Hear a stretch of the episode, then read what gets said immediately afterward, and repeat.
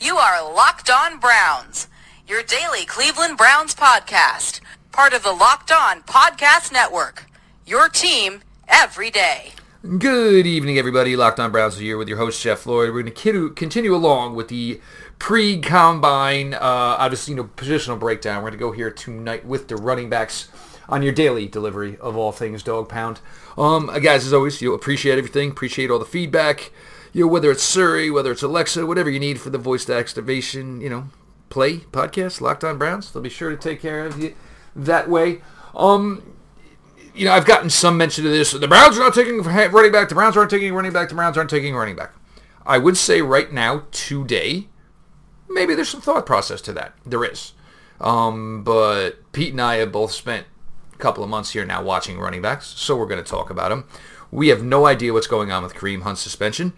We have no idea the length of it, what exists of it. Uh, Duke Johnson, your guess is as good as mine and anybody else's who follows this team as to exactly what his role is with this team. So the way I look at it right now is you've got Nick Chubb playing running back week one for the Cleveland Browns, and then you have two question marks after that. So yeah, there's no reason we can't talk running back. And I'm going to tell you right now, if you're in a position and you really like the player, and he's in a round where you didn't expect him to be, who cares if he happens to play a spot on the team where you have other guys? He's a good football player. Go get him. So we're going to get into the running back position. I guess, Pete, we'll start right off the top. Um, and now this was an interesting one. I mean, this is an interesting one because, you know, obviously very similar to Marquise Brown as we kicked off last night. Uh, Rodney Anderson out of Oklahoma. I mean, if he probably just pulled most people coming into the 2018 college football season, and you said uh, Oklahoma is going to have a Heisman Trophy winner this year again, everyone would have said, "Ah, congratulations, Rodney Anderson." Um, him getting injured allowed them to just unleash the freak, the college football freak in Kyler Murray. Uh, Rodney Anderson, obviously, he's not going to do much. Uh, I mean, he'll be there, he'll interview.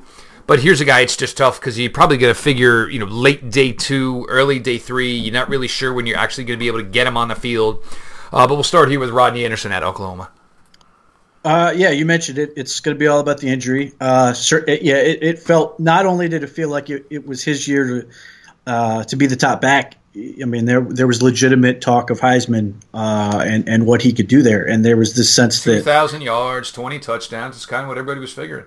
Well, I mean, even if you you you for, you, you pretended like CeeDee Lamb and Marquise Brown and those guys didn't exist, I mean, you could theoretically you could just run an offense that was entirely Rodney Anderson and, and, and Kyler Murray just running the ball uh, and torturing, especially uh, Big Twelve defenses, and just like just crushing them. And that's that's sort of what the thought process was going to be. And then he goes down, unfortunately, and and it left a big hole not only for you know the Heisman, which was Kyler Murray, Kyler Murray admirably filled, but it left a big hole for who was going to be sort of the top running back in this class, and I, I and I, I, think that is a hole that is still waiting to be filled.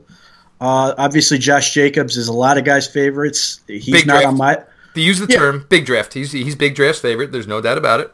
He's not even on my list, but there are you know a number of backs that I do think are good. I don't think this is a great class. I don't think there's a ton of talent in here, but I do think there's some really nice players that could have really successful careers in this group because it's like it, running back and receiver. There are always guys. It's just a question of uh, identifying and locating. Uh, you know, will, Rodney Anderson's going to be tough. He and Bryce Love are in the same very difficult boat. You know, it's your doctors are going to have to evaluate him, decide when they think he's going to be back, how well he's going to come back and everything else. And unfortunately for Rodney Anderson, this is not his first dance with injuries, nope. uh, which was the issue when he initially went to Oklahoma. There was, you know, when when you know Baker Mayfield and those guys are taking off, Rodney Anderson came off as somewhat of a surprise because he was coming off an injury, and it was like a huge bonus that all these things came together, and that offense obviously went to the national title game, but it wasn't like Rodney Anderson was like the expected result by any stretch. No, and you know, and it was a tough blow for him. Obviously, you know, uh, two deep, two injuries now. Uh, if you're going to look at it, you know, and if I'm going to look at it first from a Browns perspective, is is there a way I can, if I draft him, if he gets late fourth round, can I draft him and find a way to stash him? And you know, because you know, uh, hopefully we'll know what Hunt's suspension is by then, and we'll know whether or not he'll have the accrued year. Or, you know, the accrued year, will he'll go to free agency or won't. But you know, can you get Rodney Anderson and you know just kind of stash him and maybe never have to use him? I mean, it's a possibility, but that's the way you know. If you're a good team, that's the way you're looking at it. If you're a team with a good running back core, you might not need him this year, but you want to know what? Give him a full 18 months to get back 100%, hopefully to where he was. You look at a guy, you know, look at him in that ilk. Uh, you know, the injury, I, you know, I doubt he's going to be ready to go week one. I mean, because you're usually going to talk before you're actually playing in games again about a calendar year. So, you know, obviously that doesn't put him in contention for September. Um, so he, it's a tough, tough spot for Rodney Anderson, a guy who probably could have ended up being the number one running back in this class. Um, and maybe now we're just looking for one so heavily that someone's getting vaulted. We'll get to that guy here in a little bit. Um, interesting name. Uh, I don't know if I see much of an NFL career for him. But I do Myles Gaskin out of Washington, hell of a college career. Um, maybe if he can turn into maybe some James White New Englandish, you could have uh, you know a career with some longevity to it. Tiny dude, you know, you know, obviously playing in the Pac-12 as the conference itself went downhill. But you know, I will always, I always like a nod. I always like a guy where you can say, "Hey, man, there's four years of production. There's four years of tape. The guy was a good player. I just don't know if he's going to be big enough. Right, uh, you hit on it. it. It's it's a question of size, but he was great at Washington, and if whether you, you you him look at James some of White, their tackles, though. I mean, the one obviously who had his injuries. Uh, you know, obviously uh, McGarity. You know, it's nice to run against some guys who are six foot six, six foot seven. Yeah, uh, and, and it, whether it's a James White type situation or you look at him as a special teams uh, guy slash we'll see what we can get out of him. Uh, he's been good against good teams, uh, and that's you know you you don't want to get in the habit of ignoring that, and and we don't need to you know list the endless number of guys who have been disregarded as too small or whatever, but they just kept producing, including a Pro Bowler uh, who was an undrafted free agent last year uh, with the Broncos. I mean, you you you you just you know, I, I, I think Myles Gaskin's gonna be a late late round guy like that. May not get drafted at all, but he's the type of guy you bring into camp and, and maybe he surprises you. Uh, you know, there's something to be said for guys who just understand how to play the game. Now that doesn't mean if he tests like a terrible athlete that you're going to be interested all that interested in him. But I think he'll do fine. It's just you're, it's going to be you know, like we're seeing with Duke Johnson, despite the fact the dude weighs 215 pounds and has never missed a game as a Brown, he he gets knocked for being like injury prone or, or too small or whatever. You know, he's just a football player, and maybe Myles Gaskin can can can catch a, catch on somewhere and do that. Uh, certainly, you know, when when it comes to the combine and stuff like that, or, or protest pro day and stuff like that, you're gonna see see what he weighs, and, and maybe it's not 190 pounds, which he was listed at at Washington. Maybe it's closer to 200. Uh, maybe it's a little bit bigger than that, but you know he's a guy who should do well in the in this area, and then you know again get him on the field. He may figure it out and, and give you a player that that you like, or a practice squad guy, or whatever. And you know, helping him probably, yeah, helping him would be going to the combine and weighing north of two bills. That would help him, because um, I mean, he looked. I mean, you know, each year maybe he looked a tiny bit bigger, but maybe you're talking, you know, 185 to, you know, maybe a pound or two per year. Um, I, I, guess if we're going to do this, we'll, we'll, just hit the two of them at the same time. Uh, obviously, Alabama with two of the better backs in, in this draft class, at least for names. Um, Damien Harris um, and Josh Jacobs. The one thing that always goes back to me for Harris is, you know, and everybody, will, you know, Jacobs, Josh Jacobs, best draft back in this draft. I, I, I just, when have we seen Nick Saban sit superior talent in any year he's been down in Tuscaloosa? Uh, well, I mean, look, in all the time he's been in, in, Alabama, he's had three backs that were like everybody talks about. Well, they all, always have a stable, and they do. Of course. But three di- three different times he's had guys he's just ridden. Mark Ingram, Heisman Trophy winner, first round pick. Trent Richardson, uh, you know, had great years at Alabama, even if he's a, a, a massive bust and, and dragging my Birmingham Iron down to the ground. Uh, and then and then Derrick Henry. I mean, those are guys who I think all of them were north of 2,000 yards. when he has a guy, he tends to feed them. So I understand the argument. Believe me, I you know I, I he gets you know four or five stars and he's got to sort them out. And in some cases, it's you know he takes a five star running back and makes him a linebacker. Like that's how spoiled they are with talent. But you're basically you're basically taking the equivalent of a guy who had a great run in the NCAA tournament but never did anything else and saying he's the guy. That's tough uh, for me. And, and I'm not going to say I know anything about basketball drafting, but you know when it comes to football, you know a nice run in the playoffs is not enough. You've got to be able to do more than that. And what you're basically saying is the guy who wasn't good enough to be a featured back at Alabama is good enough to be a featured back in a. I'm sorry, the NFL is better than the SEC. It is better than Alabama, so you're going to have to. You're, you're trying to sell that he's he's going to be better than he was in college, and that's far easier said than done. Could it happen? Sure. And what were the touches again? Career touches? It's it's like 200. It's so it's, you're basically asking him to have a hundred and if you're going to draft him with the top 10 and you're looking to do what Saquon Barkley did, he's going to get the ball 120 to 130 more times than he did in his entire three years down in Alabama. And and that's, when that's a lot to put on a kid, man.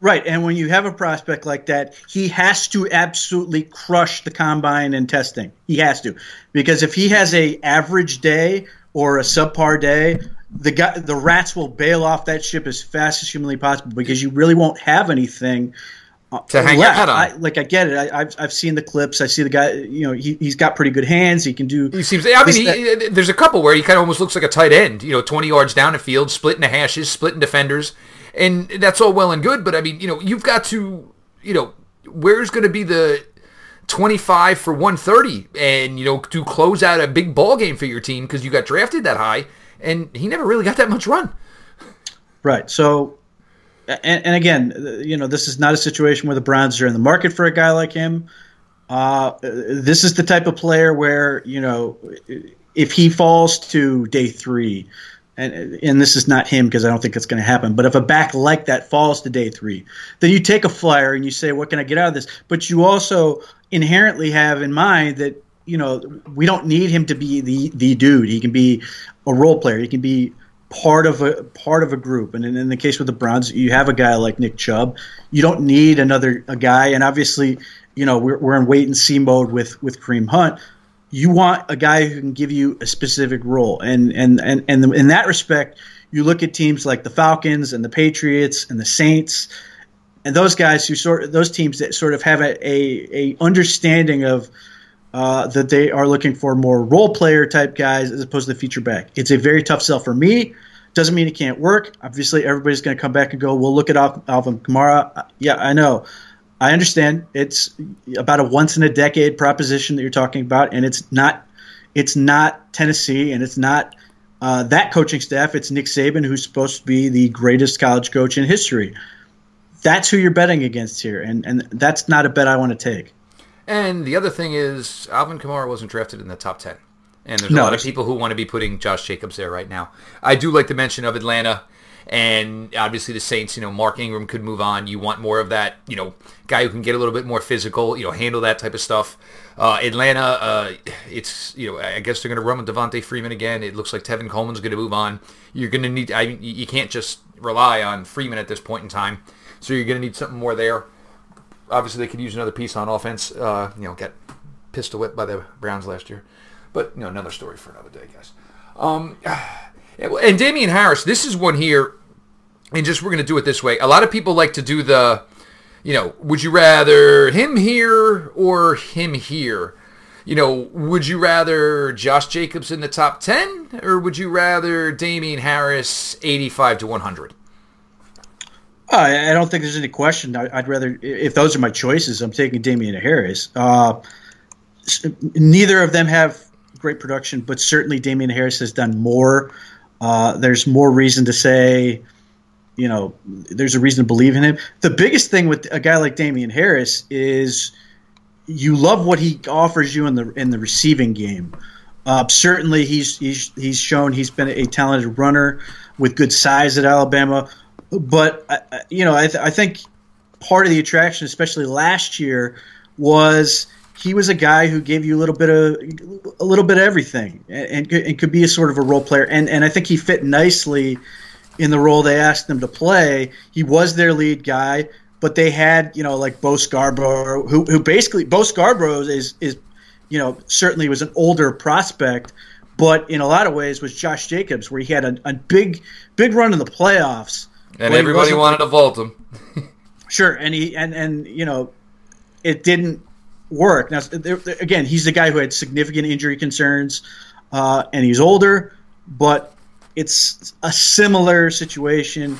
I, obviously, I think Jacobs will go much higher than Scarborough, Scarborough did, but you know, there's reason to, to, to, to believe more highly in a guy like Harris. He's been the leading rusher twice. He, he shows you uh, multiple sets of skills. Um, he could be uh, you you know a, a nice role player. He could be a guy who's I, I, don't think he's a guy who's likely to be a stud, but I do think he's a guy who could be a credible starting running back for some teams. But again, ideally part of a package, part of a, a group, which is increasingly how teams work anyway. Uh, so you know if, if, if, those are the choices, I think he has a much better case to make uh, for sustainability in the NFL and you're going to get a better return on your investment if it's a pick 85 through 100 then right now. Look i mean josh jacobs goes in blows up the combine. I mean there's going to be no stopping this and no stopping big draft from where they're putting him.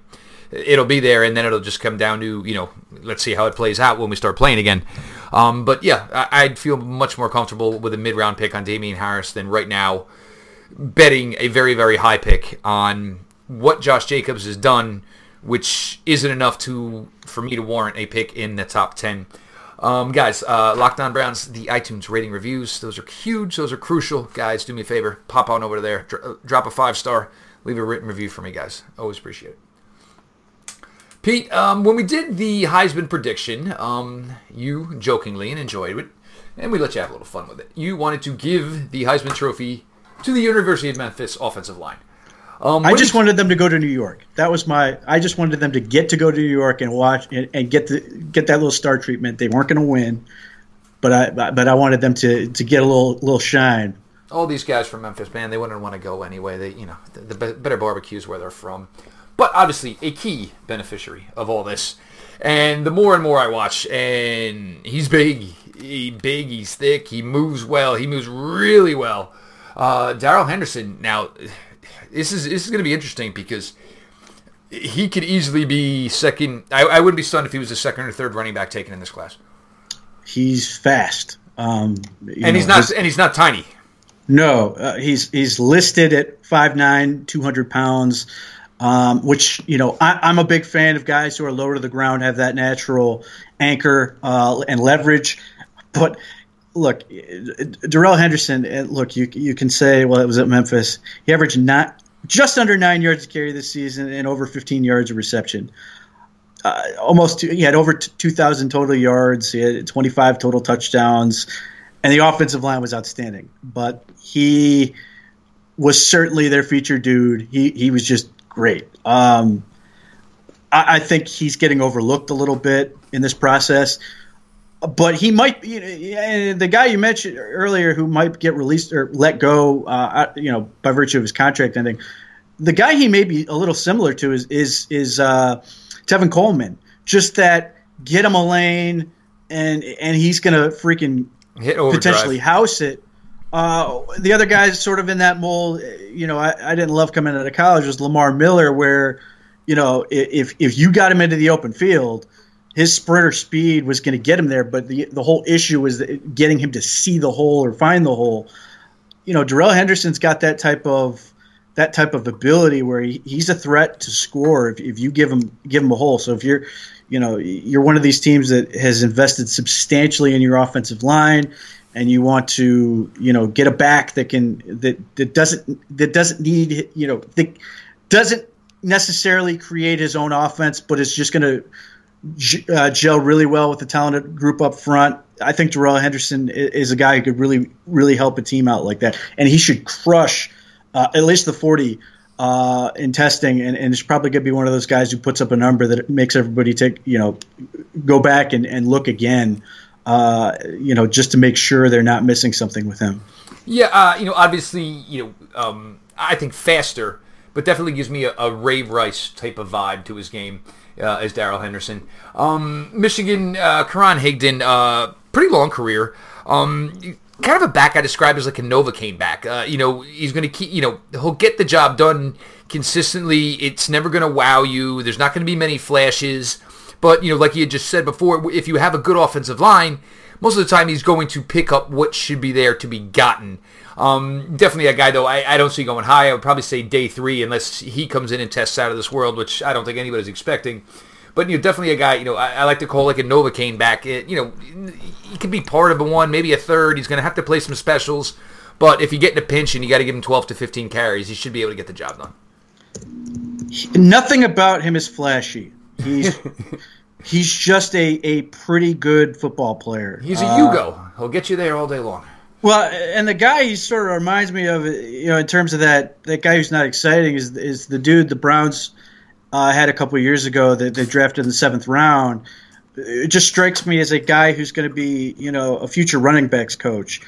Um, not a guy who, who looks like he has a ton of athletic ability, but just understands what's supposed to happen and can produce in that respect.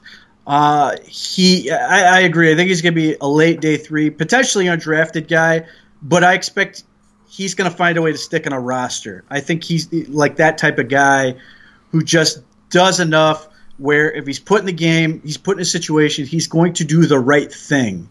Uh, and there's value to that. And I think, you know, there are teams that, that could use a depth guy, whether it's somebody who can come in and pass block or, you know, you know, it's third and one and isn't going to dance. He's going to go get that, make sure he gets that, get you that one yard you know, he was he just never been a flashy guy. Certainly didn't stand out to me uh, at the Senior Bowl and stuff like that. Just he's. I mean, that was even, you just said that, and I literally had to scratch my head for a second. I was like, oh crap, yeah, he was at the Senior Bowl. Right, and he was an okay blocker there. He's just not flashy, just a guy who who will do okay. It's funny because most of these running backs seem to be within the H's. Um, here, similar to Myles Gaskin. Uh, Justice Hill out of Oklahoma State. Uh, the one thing I will say is I think Justice Hill, at least on tape, looks a lot faster than Myles Gaskin. Right. So you know, Justice Hill. Uh, it's tough with, with guys like this because uh, on the same on the same. It's the Big Twelve. Well, that sure that that's part of it. The other part is is is you know this wasn't you know your typical throw the ball over the pitch type uh, Oklahoma State offense. I mean, certainly they, they passed the ball, I had almost 4,000 yards in that respect, but they had three different guys carrying the ball, including the quarterback, getting yardage. They had, you know, it's Justice Hill, and then they had a, talented fresh, freshman with a great name, Chuba Hubbard. Um, that, you know, a guy like Justice Hill was certainly, you know, a pretty good player but it almost, you know, if you're saying that, you know, a guy like Duke Johnson or, or Myles Gaskin is too small, in some respects, it's like Oklahoma State gave you more ammunition to argue that against Justice Hill because they did uh, rotate him. I, I, I, wouldn't hold that against him, but you know, again, these are, are day three backs that may be able to give you a little something. But but I, I think part of the reason a guy like Justice Hill leaves early is because he sees the writing on the wall and is hoping he can catch on and at least get paid while he's fighting for carries, as opposed to probably losing them to a to a guy who's going to come back, be a sophomore, and and you know the guy going forward.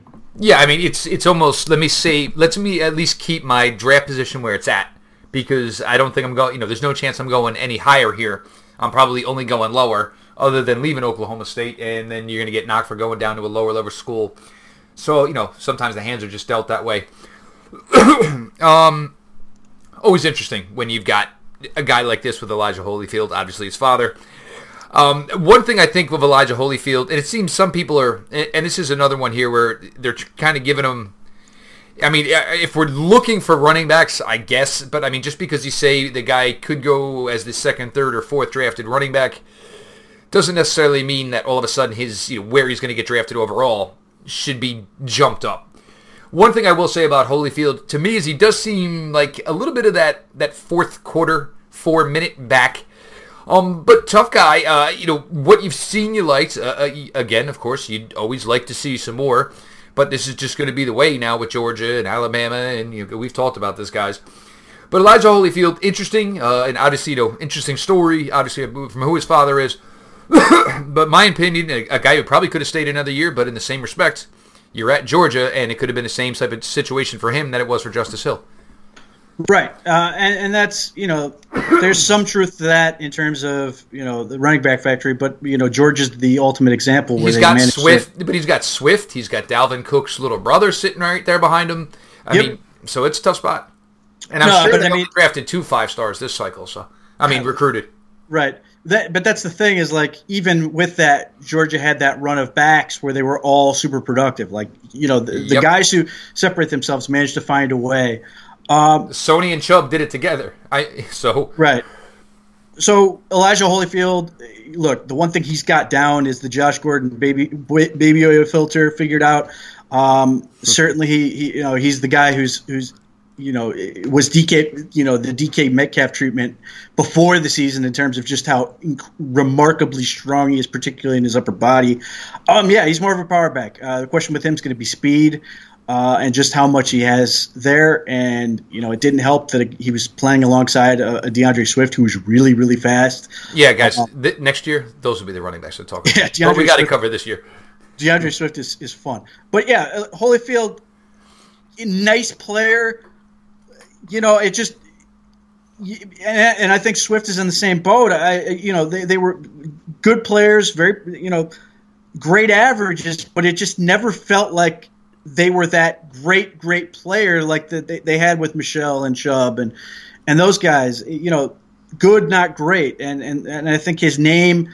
Uh, in some ways, is carrying him a little bit, only to continue getting me. Don't get me wrong; he's a nice player. I just don't.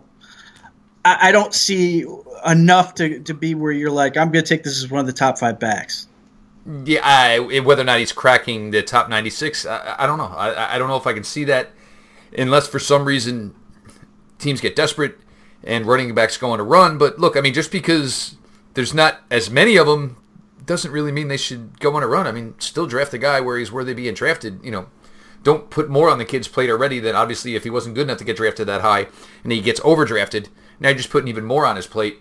Um, now here's the interesting name, Pete, and we've been talking about him pretty much since the show's existence. Um, out of Stanford, Bryce Love. Obviously, we thought a lot of him in 2017 uh, playing on a bum ankle week in, week out. You know, he would take himself out for a play or two. Uh, here came a big, crucial third and six, and because they're Stanford and they don't throw the ball, ball much, all right, Bryce, get in there, and he'd go pound out a seven or eight yard run. He'd hobble off, get a quick blow, come back. Um, but obviously, the injuries, I mean, I, I, I hope he's working out. I, I don't think he's working out, which is not going to help him because he, he's not going to be able to work out. So nobody's going to have any testing numbers. Um, I assume he should interview you well. He's a brilliant kid. Um, but here's also one of these things, and we even talked about this last year, is one of these things with a guy like Bryce Love, and it's disgusting to say, but it's going to go on, and there's going to be that guy when you're all sitting down with your scouts and everybody, and somebody's going to say, eh, he's a nerd. Does he really want to play football? Right. Uh, there's there's a segment of football people that will always. They're north of uh, 65 guys and they still have jobs. Uh, that that uh, that want players that need football as opposed to guys that want football and won't bother to, you know, find out, you know, the guys that are just passionate about it and you know the brainiacs that, you know, have potential other options but just love the game and want to keep playing it. Um, that's that's certainly a question that's going to be asked. Um, Bryce Love, his junior season was incredible. Uh, you know, the 2,100 yards uh, you know, was was a Heisman candidate. Um, but the problem with Bryce Love is his calling card for you know for for in college and, and going to the NFL was speed. So the worst thing that could possibly happen to him uh, was the ACL injury, and unfortunately, the timing of it didn't help. Um, you know, it's it's awful because he's going to miss a year.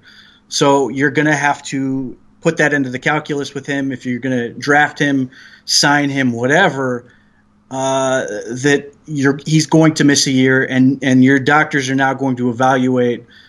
You know, basically, what are we going to be at five months, three months, three months from the injury? uh, to five months when they go to the medical recheck to basically see where this kid's at. It's just So a really tough spot. 19's off the table. Yeah, it's it's he's gonna it's it's about 2020. It's it's no different than when the Browns took uh, uh, Ekpre-Olomu out of Oregon. He had the injury at the exact same timing, and you know tremendous college career before that. Uh, it didn't work for him. He had some complications, uh, so that may be what ultimately happens with Bryce Love. It's un- it's ter- terrible, uh, and certainly you know uh, another another. Uh, piece in the argument for people who, who say get the hell out of school as fast as possible. Um, but you know, Bryce Love wanted to finish. He wanted to you know get his college degree and do all the do all the It's part of the reason you go to Stanford.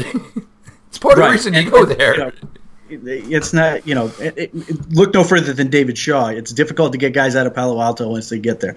Uh, but yeah, it's a tough spot for him. You know, could it, it, wouldn't surprise me at all if a team like the Patriots were to take him super super late. Uh, one because they, they have picks they sort of play with that they get every year and and, they'll they'll ta- they'll take a shot on a guy and, and if he doesn't work he doesn't work but they'll they'll you know the type of guy where you know a year or two the guy suddenly shows up and maybe gives them something. We'll see. I ho- I hope the best for Bryce Love. His you know he was a great player. Uh, you know seems to be everything that's great about college football and then just has the awful injury. Um One thing though, guys, and uh, we're not going to lose any sleep if it doesn't work out for Bryce Love. He's uh, an extremely, I'm not saying smart, kid is brilliant.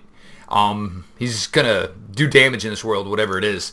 Um, but to have to start an NFL career and knowing that you you've got you know at least a year before you're going to be able able to do anything, it's a tough road. It's a tough road for any guy. And, and the other thing is is is a 22 year old kid, uh, most likely far away from home, uh, starting in a professional life. It's just a tough, tough situation all around. So, I mean, you know, God bless Bryce Love, but however it works out, you know, big road ahead of him as far as that respect is concerned.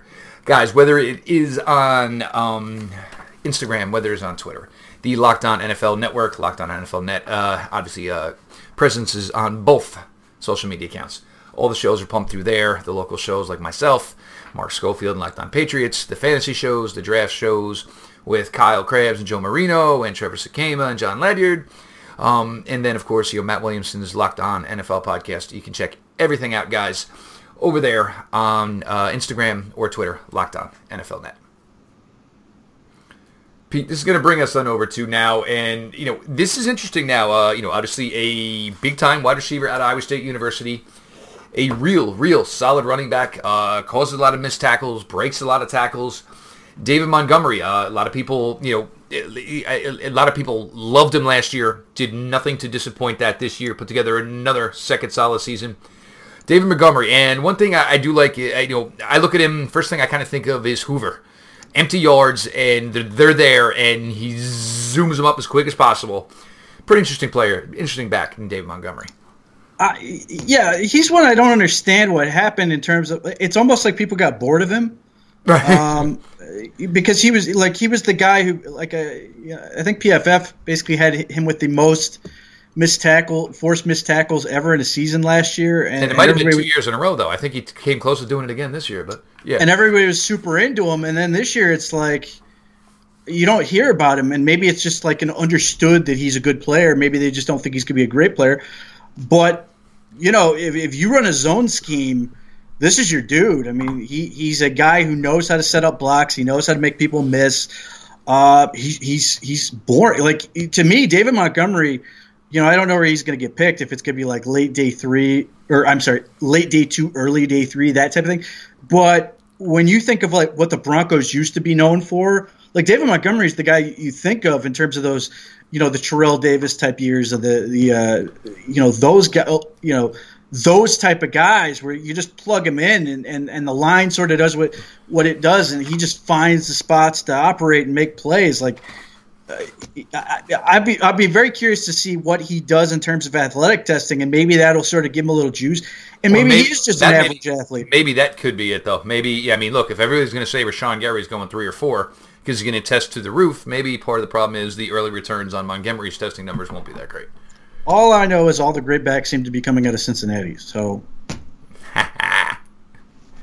little something going on. Uh, maybe it's the Skyline chili. Maybe him, him and Snell, man. Those guys are good. Well, we're gonna get to Mr. Benny Snell. We're gonna get to Mr. Benny Snell.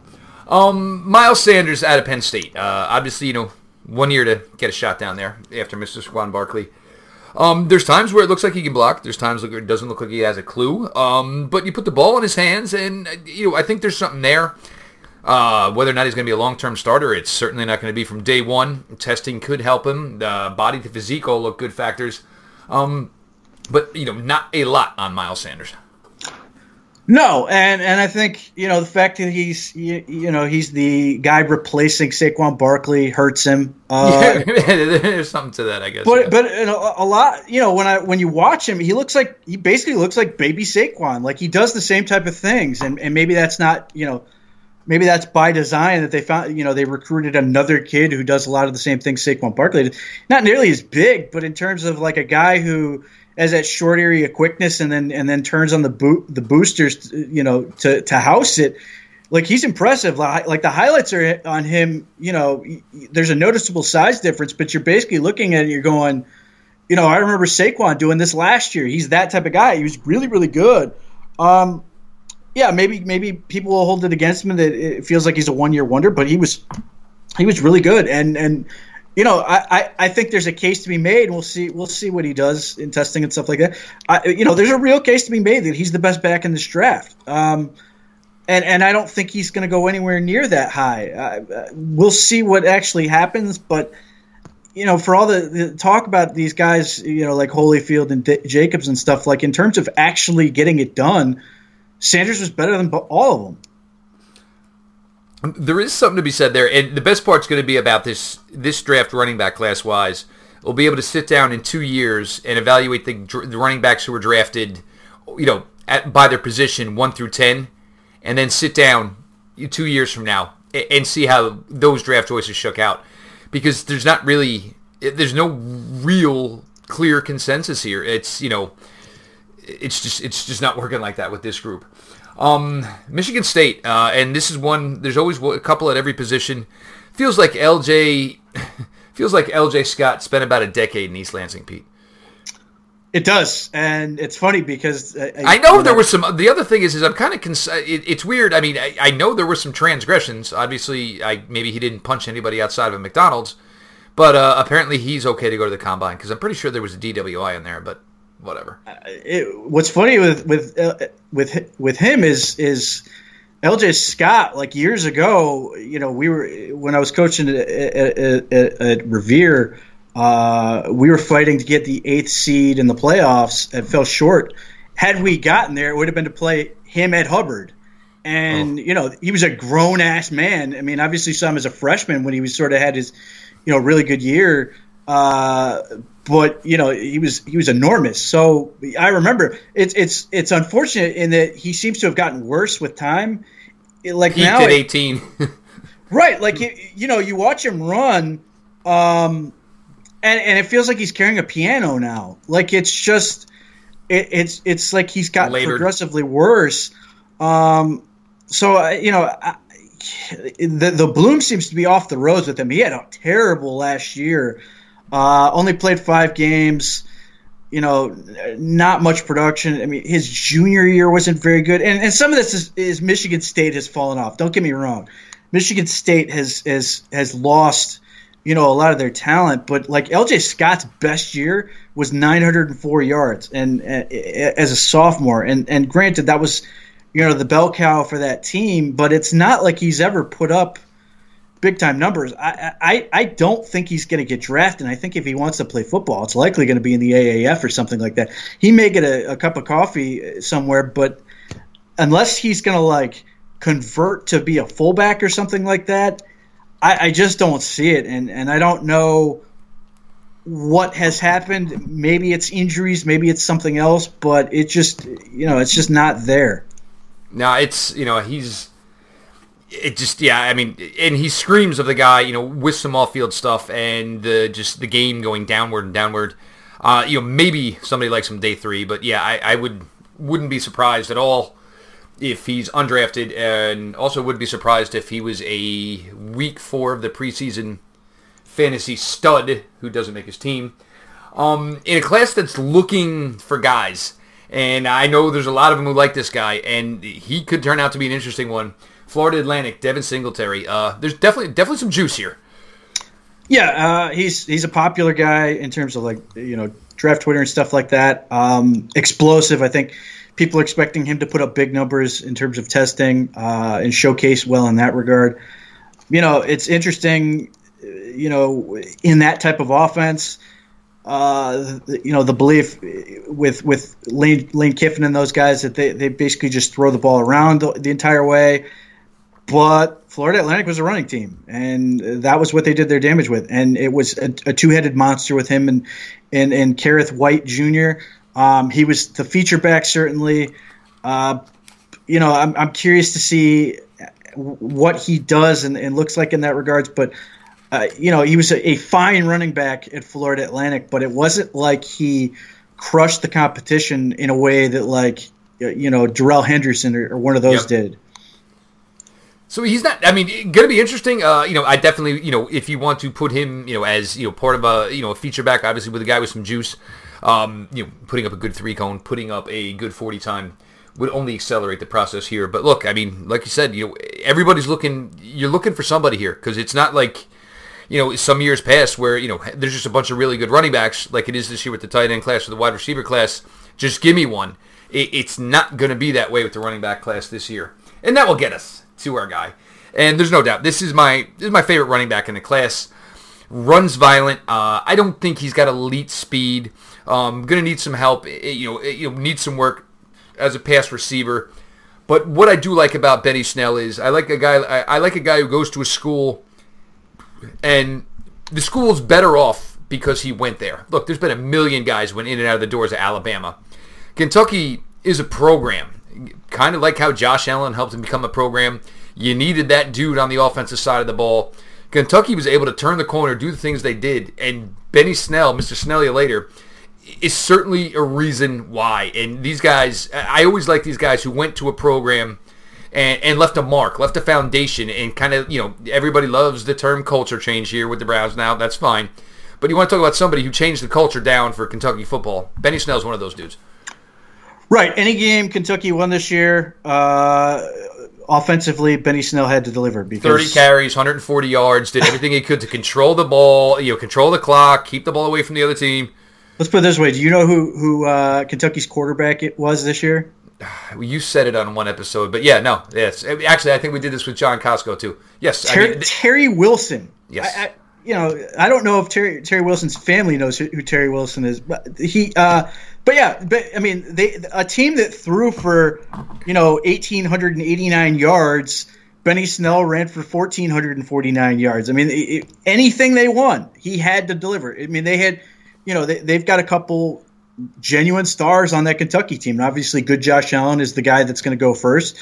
But they had any game they won, those guys had to deliver. And and certainly if you're gonna you you want to you know go back to the days like the, the 1990s and 1980s with running backs where you got a bell cow and you were going to turn and hand it to him 25 to 30 times a game benny snell is that throwback guy powerful uh, shifty enough um, not a guy who's really going to you really want to have him run outside or, or turn right. his shoulders to the sideline you want him to basically get behind his pads and plow forward. And, you know, it, it's not like Benny Snell was a guy who was who was bad bad against good teams and then piled up numbers against bad teams. He was just a consistent power back type guy that that would go, you know, went for 175 against a team like Florida, uh, and, and and you know churned out 73 against uh, Georgia, and then goes for 144 against Penn State. Like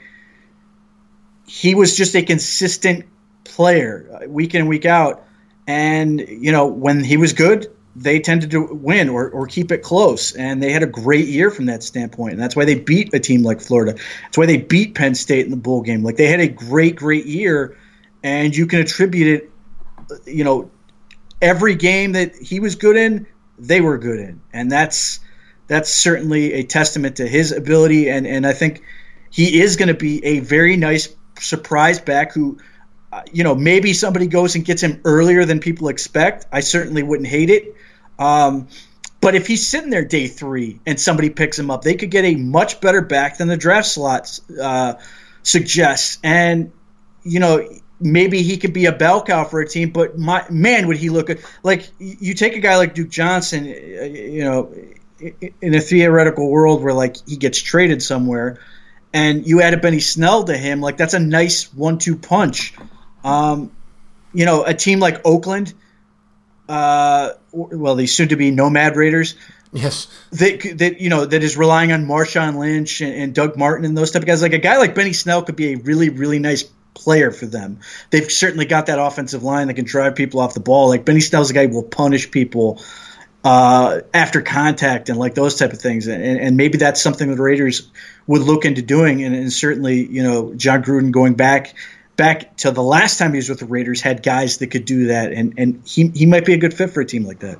Yeah, he obviously before the Hunt edition, and maybe even still, uh, I I liked him, and I did like him from the fact that hey, if Nick Chubb was going to miss a week or two weeks, that you felt confident enough in what Benny Snell could do, and he's going to get north and south, and if he can consistently get north and south, then you can work some outside, but uh, you know, like you said, you know, get low has no problem dealing with, you know, taking the pops and the licks. Uh, just a good football player. He's going to end up somewhere. He'll have a nice career. Um, before we get to the Williams trio, um, Mike Weber out of Ohio State. Uh, I think the toughest thing for him, partly is is that Dwayne Haskins just went full clinger in his final year at Ohio State, and you know there wasn't much thought of you know a lot of thought of the running game in Columbus this year. Yeah, I mean, well, that and, and, you know, also had to contend with you know J.K. Dobbins, who, who, who really came on and had a great, you know, had, had, wasn't consistent, but man, when he flashed, he was great. Um, Mike Weber is a very good back. He's not a great back, uh, and, and, and when you go to a school like Ohio State, with their you know, tradition, yep, that's that's what makes it tough. Is is is, is you're gonna have those expectations lumped you're gonna be measured against all those peers before you, and you know if you're right, not, you're not. It's like you know, he follows Ezekiel Elliott. It's like when Pepe Pierce, poor Pepe Pearson, followed Eddie George. like it's just, it's not fair. I forgot and, about and, that name.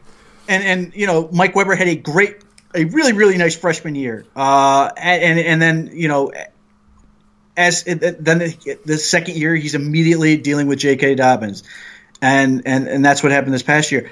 Um, you know, if he goes to another school where he's the featured back for four years, I think he's probably a lot more talked especially about, in, especially in this class. Right, and th- this could be you know a nice year for him uh, in that respect. Again, I think he, he's a good back. I don't think he's a great back. Should if if he can you know test well and do stuff like that and, and look good in the drills, you know I think he can make some noise. It, it could be a nice surprise back. It's just tough, and and and, and you know it's the same deal as, as, as these other schools, but they, you know, when they never stop recruiting these guys and can always sort of be looking to upgrade, you know, it's tough. Like if Mike Weber goes to, let's say he goes to Nebraska, uh, you know, they're still recruiting and they're, going to get guys, but it's not the same way where it's to get Mike a blow. It's not to Mike go take a series off. Right, like he, he, you know, maybe he has an a, Ameer Abdullah type career where he's, you know, he's the dude for four years and they get other guys. With Ohio State and programs like that, you know, a guy like Mike Weber is a nice back. You're, you're always trying to upgrade, and and that's a, a trap he sort of fell into. And you know, again, good, not great, could be a nice solid fit. He's got, you know, nice size. He's, he's, fundamentally sound. He does what you want him to do. A lot like Karan Higdon, but I think he's probably going to be a better athlete than Karan Higdon. I would easily and, suggest that. Yeah. Yeah, and, and and I think he'll you know will warrant more uh, consideration as a pick. Uh, his production is not bad. If you go back to his freshman year, it's just not great. He's the that's that's who he is. He's a good, not great back. And it is funny. I mean, because part of it, obviously, with this year, you know, with these two backs a couple of years ago, Ohio State would have been fine with 2,000, two 1,000 yard rushers. It was just the year that everything lined up right. Haskins was airing it out, so they continued to do it. Um, trio of Williamses. Uh, I believe you saw two out of three of them down in Mobile. Uh, Dexter out of Notre Dame, uh, James Williams out of Washington State, and Trayveon Williams out of Texas A&M. We'll wrap up here with these three guys here. So I, I did see two of them at the Senior Bowl, the, and, and the best one wasn't there. Uh, Trayveon Williams is a stud. Uh, you know, I think he's getting severely underrated. Another Matt Waldman favorite. You always got to watch out for those guys. He's another guy in like that Darrell Henderson mold where he's fast, uh, and I think in part because Texas A&M has fallen off a little bit uh, in these past couple years, and, and, and, good, good, not great team this year. You know, first think, year, Jimbo will get things done there though. He'll get a new bag, man. He'll get some players. So you know, Trayveon Williams has been special, and I think people forget uh, how explosive he was coming out, and then he had the injury as a sophomore, or not, you know, he's dinged up a little bit as a sophomore. You know, I, I think it, it's like forgotten, you know, almost ignored, forgotten, not realized. He had about 1,800 yards this year. Uh, and he, his ability once he gets an open space is, is tremendous. He can make guys miss, and then he's got some ability as a receiver. Like he you know, I don't know why he's not in the conversation as the top back in this class. I think he's going to test well. I think he's going to be a guy that that maybe you know I would not be surprised at all if if if you know post combine or even during the combine we start hearing uh, you know teams are moving Trayveon Williams up boards, which is code for he was always up there. Now you're just catching up. Um, but he's the type of guy where if he does slip, he could be a really really nice player.